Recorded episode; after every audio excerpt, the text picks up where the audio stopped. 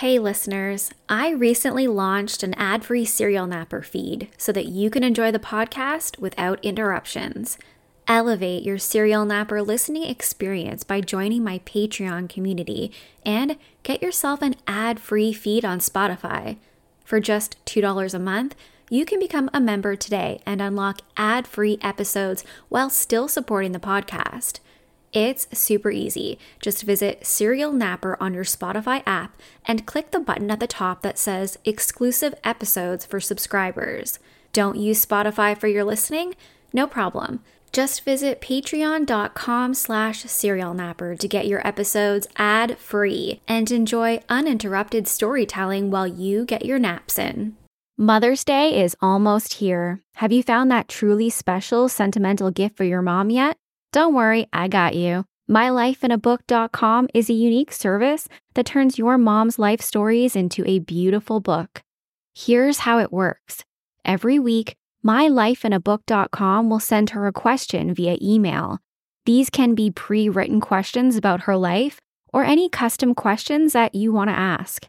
And then she can either type her response or use their voice to text feature and mylifeinabook.com compiles all of her responses into a beautiful keepsake book. Imagine discovering stories about her youth, adventures, and the challenges that she overcame. This book becomes a legacy, something you and your children can treasure forever. Your mom has given you a lifetime of stories. This is your chance to give her a way to share them. I loved this idea so much that I've started my own My Life in a Book for my children to have. The thought of my son and daughter being able to learn about my life story as they grow into their own adulthood is truly special. It's been an enjoyable journey of self reflection for me too, with questions like which one event made the greatest impact on your life? It's brought back memories I didn't even know I had.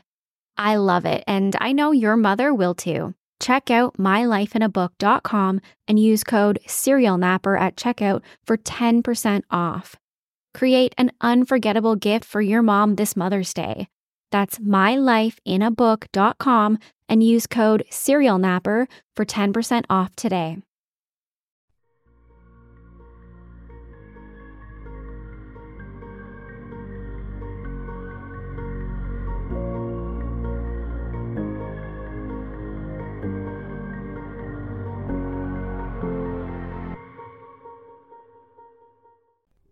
Hey everyone, I'm Nikki Young, and this is Serial Napper, an international true crime podcast. Before we talk about tonight's case, I need to make a correction from my Daisy Coleman episode. Near the end, I said that Daisy, her mother, and father were only survived by brother Charlie. However, this is incorrect. Her brother Logan is also still alive. I don't know how I missed this, but I apologize for this error. I've been super sick the past week and it's really been messing with my eyeballs and my head. But thank you to the listener who brought this to my attention. And again, I apologize to Daisy Coleman's brothers, Charlie and Logan. Now, for tonight, we are taking it back to Japan for a recent story that has been heard throughout the world. Most of us understand the power in social media and how it can be used for both good and bad. Tonight, we're talking about the worst that can happen. In 2017, a man dubbed Japan's Twitter killer committed the serial murders of nine people who posted suicidal thoughts on social media. How was he able to convince these nine people to come to his house and commit suicide? Do you believe that he should be treated as any other serial killer? Let's talk about it. Tonight's episode is brought to you by a new YouTube channel that those local to Tokyo and beyond can enjoy. This channel, called Tokyo Smith, features really interesting and relaxing driving videos. There's no music, no talking, you just get to enjoy the scenery in beautiful Japan, perfect for those times when you're stuck in traffic. Visit Tokyo Smith YouTube channel for more ambient driving videos. If you search Tokyo Smith on YouTube, you'll find these beautifully done videos of different locations in Tokyo. You can also visit this link directly at youtube.com slash c slash Tokyo Smith. And again, I also have the link in my show notes, so go check it out. It will quickly become your new favorite calming driving video source. All right, let's jump into tonight's story. Let's start at the beginning and talk about the person behind that now infamous Twitter killer label, Takahiro Shiraishi. Takahiro was born in October 1990 and grew up in the Kanagawa area of Japan, which is about 40 minutes from central Tokyo. Initially, he lived with his mother and his father and his little sister. However, when he was in his late teens, his parents divorced and his mother and little sister moved out. He stayed living with his father. This was around the same time that he apparently started to change. And I'm thinking to myself, okay, dude, a lot of people grow up with divorced parents and broken families, so not an excuse for anything. Takahiro's former classmates would go on to say that in school, he just sort of blended in the background. He wasn't remarkable in any way, he was just completely average. This probably bothered him the most, especially in a culture where being the best you can be is incredibly important. After graduating from high school, he picked up a few different jobs. He worked at a supermarket, at one point, he worked in a food factory, and then he worked at a gambling parlor. He wasn't really interested in pursuing any specific career path. When he was 25 years old, he moved to Ikebukuro in Tokyo. Ikebukuro is a bustling part of Tokyo. There's lots of shops, lots of awesome restaurants, and a lot of anime. But you can also get into a bit of trouble here, and that's exactly what Takahiro did.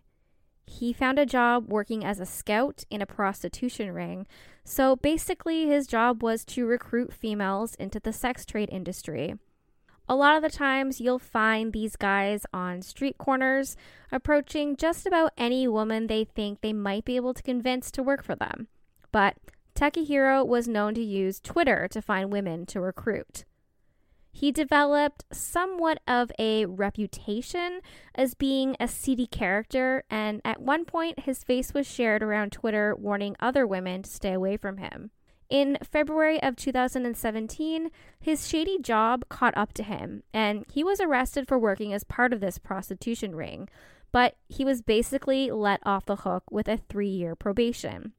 He didn't actually really serve any jail time, he just had to stay out of trouble for those three years. But apparently, he couldn't do that, and he was about to get himself into a shit ton of trouble. He moved out of the Tokyo area and back in the home with his father in Kanagawa. And he started spending an insane amount of time on social media. He basically distanced himself from the real world.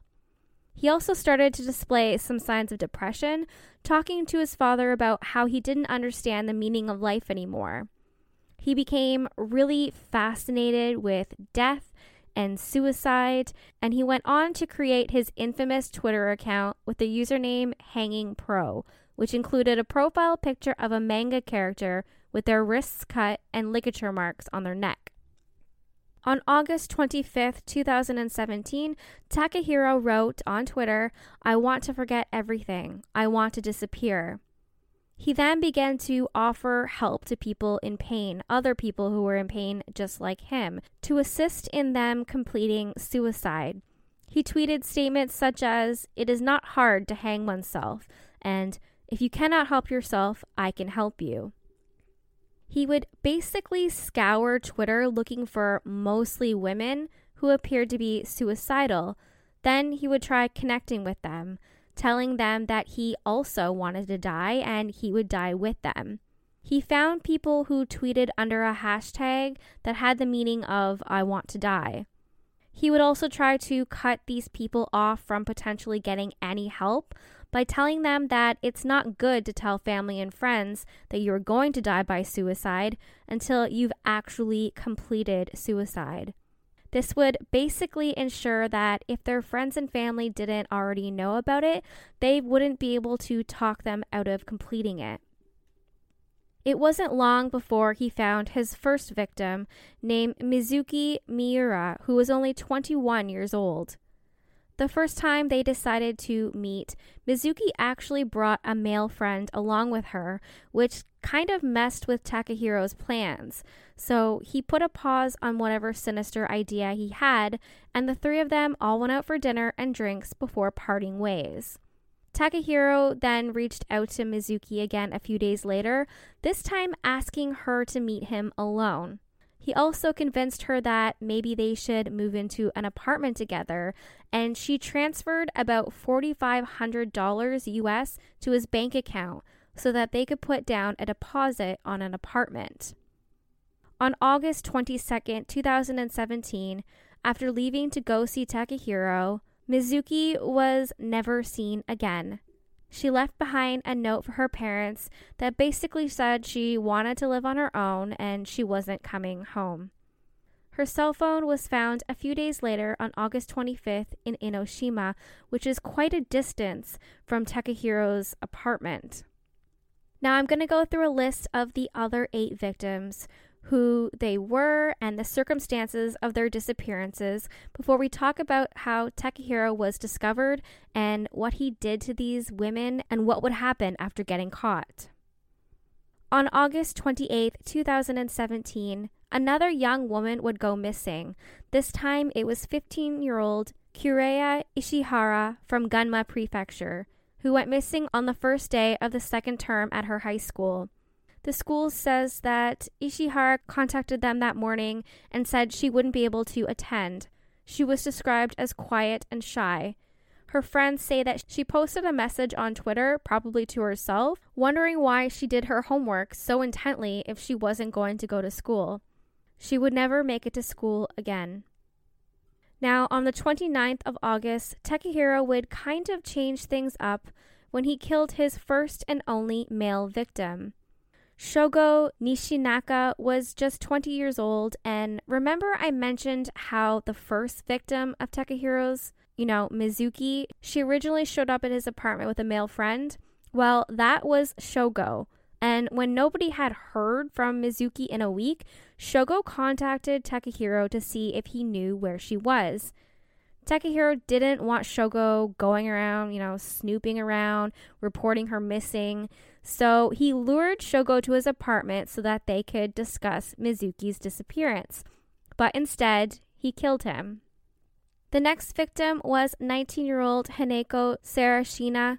She was a sophomore in university, and we don't know a whole lot about her. Her parents have been very private about her disappearance and her murder, which is completely understandable. 26 year old Hitomi Fujima from Saitama Prefecture went missing after speaking with a male acquaintance on September 23rd. She reportedly told him over the phone that she couldn't meet him that day because she was going to see someone she got acquainted with on Twitter. Hitomi's family asked police to look for her as she had left a note suggesting that she was going to kill herself. Hitomi was a divorced single mother and she left a small child behind. 17 year old Akari Suda from Fukushima City had stopped showing up at school from September 27th. Her friends at high school say that she withdrew from their group chat online messaging app the very next day, and later that day, her mobile phone stopped emitting signals after being detected in an area near Takehiro's home. The next victim was 17 year old Natsumi Kubo, who would go missing after telling her parents that she was going to the supermarket for some lunch. She was in her last year of high school. Her parents were aware that she was depressed because she had actually reached out expressing her desire to get help for her mental illness. Now, when I read that, my heart broke. Her death is no sadder than all of the others, but man, like, none of these people deserve to die. Instead, they all deserve to get the help that they needed.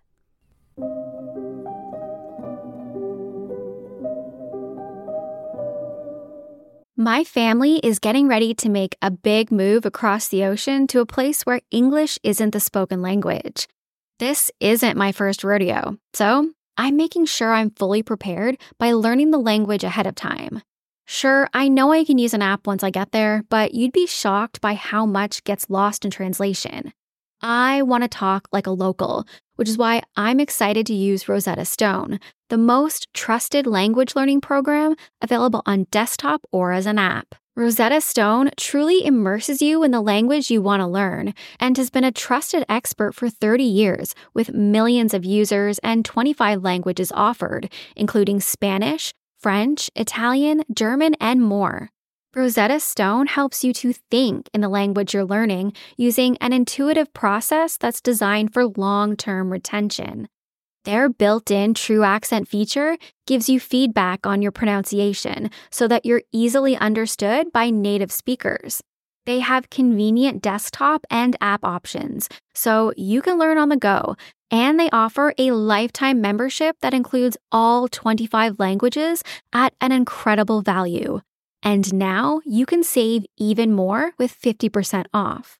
Don't put off learning that language. There's no better time than right now to get started. For a very limited time, Serial Napper listeners can get Rosetta Stone's lifetime membership for 50% off. Visit rosettastone.com slash today. That's 50% off unlimited access to 25 language courses for the rest of your life. Redeem your 50% off at rosettastone.com slash today today. Sunnier, warmer days are almost here. Why not get a head start on looking and feeling your best this summer by trying something new like Factor's no prep, no mess meals that are ready to eat in just two minutes? Get a helping hand to meet your wellness goals with Factor's chef crafted meals that include different nutritional options like Calorie Smart, Protein Plus, and Keto. Healthy meal planning has never looked so good with Factor's fresh, never frozen meals that are also dietitian approved. No matter how busy you are, Factor can help kickstart and maintain a new healthy routine by making it easy to enjoy nutritious meals on the go. Plus, you'll never get bored eating the same thing every day because they offer 35 different meals and more than 60 add ons to choose from every week. We're talking restaurant quality meals that feature premium ingredients like filet mignon, shrimp, and blackened salmon because eating healthy doesn't have to be boring. Personally, I love not having to overthink what I'm going to eat every single day because that's half the battle. And I don't have to bother with shopping, prepping, cooking, or cleaning up. But the best part is, these meals are delicious with ingredients you can trust. Crush your wellness goals this May. Head to factormeals.com slash napper50 and use code napper50 to get 50% off your first box plus 20% off your next month. That's code napper50 at factormeals.com slash napper50 to get 50% off your first box plus 20% off your next month while your subscription is active. Takahiro's next victim was 25 year old Kazumi Maruyama, who worked at a convenience store in Yokohama. Kazumi was a victim of bullying when she was in school, but her mother had said that her smile had returned when she found part time work at the convenience store. She really loved what she did. Kazumi went missing after leaving their shift at her store and was never to be seen alive again. The ninth and final victim was 23 year old Eiko Tamura from Tokyo's Hachioji City. She went missing after meeting an acquaintance on the evening of October 21st. Police say security cameras at the JR's Hachioji station and the Odakyu Odawara line's Sobudai station captured Eiko walking with Takahiro on October 23rd. Eiko had been treated at a mental health facility in the past, but her family said that she was getting better. Her brother is actually a superhero in this story. When she went missing, he decided to hack into his sister's Twitter, looking for any clues as to what may have happened to her or where she might be. When he did this, he discovered a bunch of messages between Aiko and Takahiro under his username Hanging Pro, and he immediately went to police. After seeing these messages, police knew they had to talk to Takahiro in relation to Eiko's disappearance, but they had no idea at the time that all of these disappearances might be connected. On October 31st, 2017, Halloween night, things were about to get really scary. Police head to Takehiro's apartment to find out just who this guy is and what he might know about Aiko's disappearance. Takehiro answers the door and they ask him where Aiko is. Without hesitation, Takahiro opens the door a little wider, allowing police to see inside, and points to a box in his hallway saying, She's in there. Of course, he was arrested on the spot and taken into interrogation while police searched his apartment. Nothing could prepare them for what they were about to find. In the apartment, the police found the heads, limbs, and other dismembered human remains, as well as some 240 bones inside boxes and portable refrigerators. Police found nine dead bodies in the house in total, all of which had been dismembered. In three cooler boxes and five large storage boxes, police found heads, legs, and arms from his victims. Neighbors corroborated the events by confirming that foul smells of rotting flesh had come from the house. Takehiro had actually discarded elements of the people into his bin, which had been taken away in the recycled rubbish. During the investigation and interviews, it was discovered that he fed his victims alcohol, tranquilizers, and sleeping pills when they arrived to his home before he assaulted and raped them. Then he would strangle them to death and cut them into pieces, trying to get rid of the evidence little by little. According to the explanation he gave police, at first it took him three days to butcher a corpse, but with the second person, it did not take more than a day. There is no doubt that I sliced up the bodies in my bathroom with the intention of destroying evidence, he told police investigators. I disposed of their flesh and internal organs like garbage, but kept their bones out of fear that I would be caught. In court, the defense would argue that the victims basically allowed Takehiro and gave consent because they had stated they wanted to die and wanted his help. However, Takehiro himself will go on to say, I killed them for financial reasons and to satisfy my sexual desires. There was no consent. The defense also tried to claim that he was possibly mentally incompetent or was in a state of diminished capacity at the time of the murders, but prosecutors concluded he could be held criminally liable after he was put through five months of psychiatric testing before his indictment. All in all, Takahiro Shiraishi strangled and dismembered eight women and one man, aged 15 to 26 years old, from August to October of 2017. And I think it's pretty clear that he would have continued if he would have been given the opportunity to and wasn't caught. Just recently, on December 15th, 2020, Takahiro was sentenced to death. He has indicated that he will not appeal his sentence. The death penalty is carried out by hanging in Japan, which has more than 100 prisoners currently on death row. Death row inmates are not told when they will be put to death until the day of their execution. Years usually pass between sentencing and an execution being carried out, so his probably won't be until a few years from now. But as ridiculous as it sounds, Takehiro has recently given a media interview where he states he would like to get married on death row. In the interview, he says, I want to look for someone who'll marry me while I'm in prison. Several people have come in the last two years, but nothing has led to marriage. I get these kinds of fan letters sometimes too, but there aren't many women who would become the kind of person to come and see me here. And to that, I say, go to hell. Seriously. Anyway, there have been some positive changes that have come about since these horrific murders. Twitter amended its rules to state that users should not promote or encourage suicide or self harm. Now, hopefully, they actually have processes in place to monitor this, but you know, this likely isn't an isolated incident. It might be a high profile case, but there have been other cases just like this one where people have encouraged others to complete suicide. This one is a little bit different because he actually brutally raped and murdered his victims, but nonetheless, more monitoring and actual removal of these things needs to be done.